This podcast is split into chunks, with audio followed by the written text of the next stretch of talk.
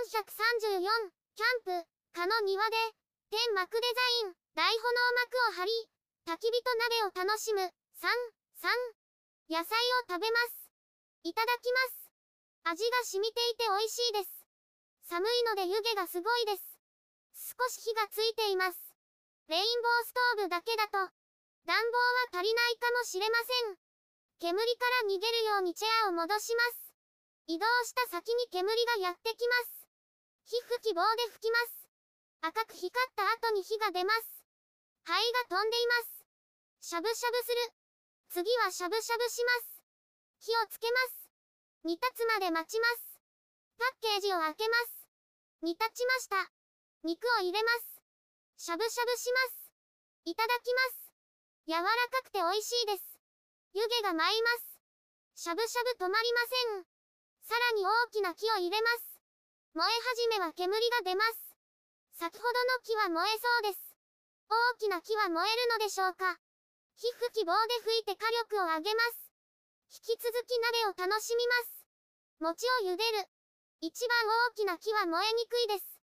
火吹き棒で吹いてもなかなか燃えません。焚き火割りをして小さくする必要があります。また一つ勉強になりました。餅を茹でます。鍋に餅を入れます。息子が来ました。できる限り燃やします。遊び始めました。ミニ扇風機を試す。煙いのでミニ扇風機を試します。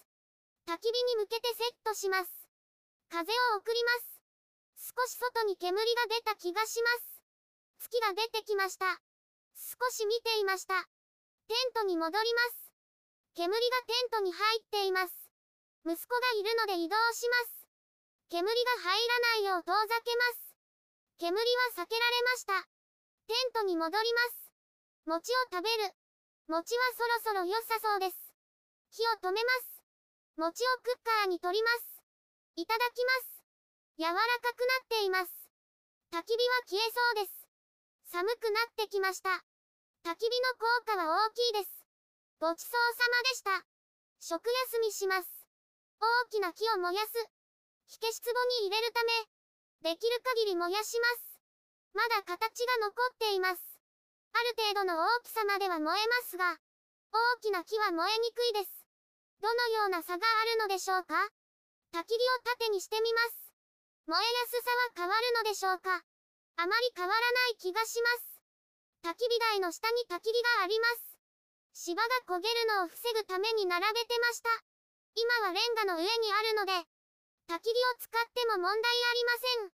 これらの焚き火と一緒に燃やしてみます。火の勢いが強くなれば、大きな木も燃えるかもしれません。試してみます。火が強くなってきました。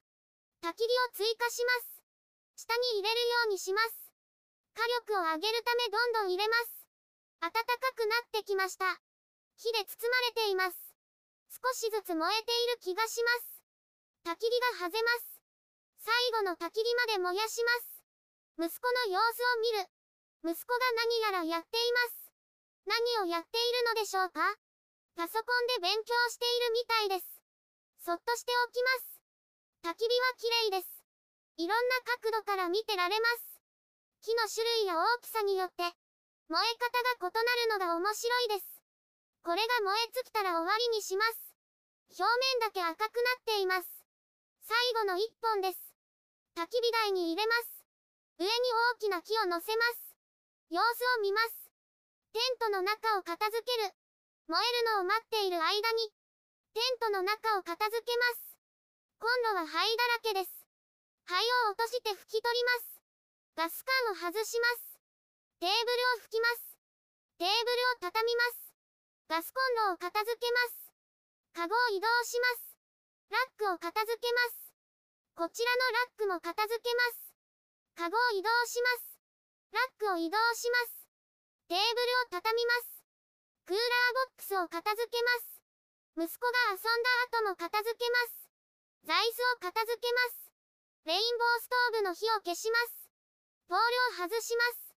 テントの扉を戻します。チャックを閉めます。テントは明日以降片付けます。焚き火台を片付ける。焚き火台を片付けます。だいぶ小さくなりました。火消し壺を準備します。焚き火を入れます。灰を片付けます。手糸を分けて入れます。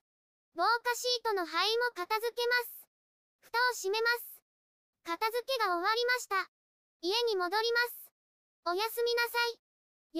YouTube でたくさん動画を公開しています。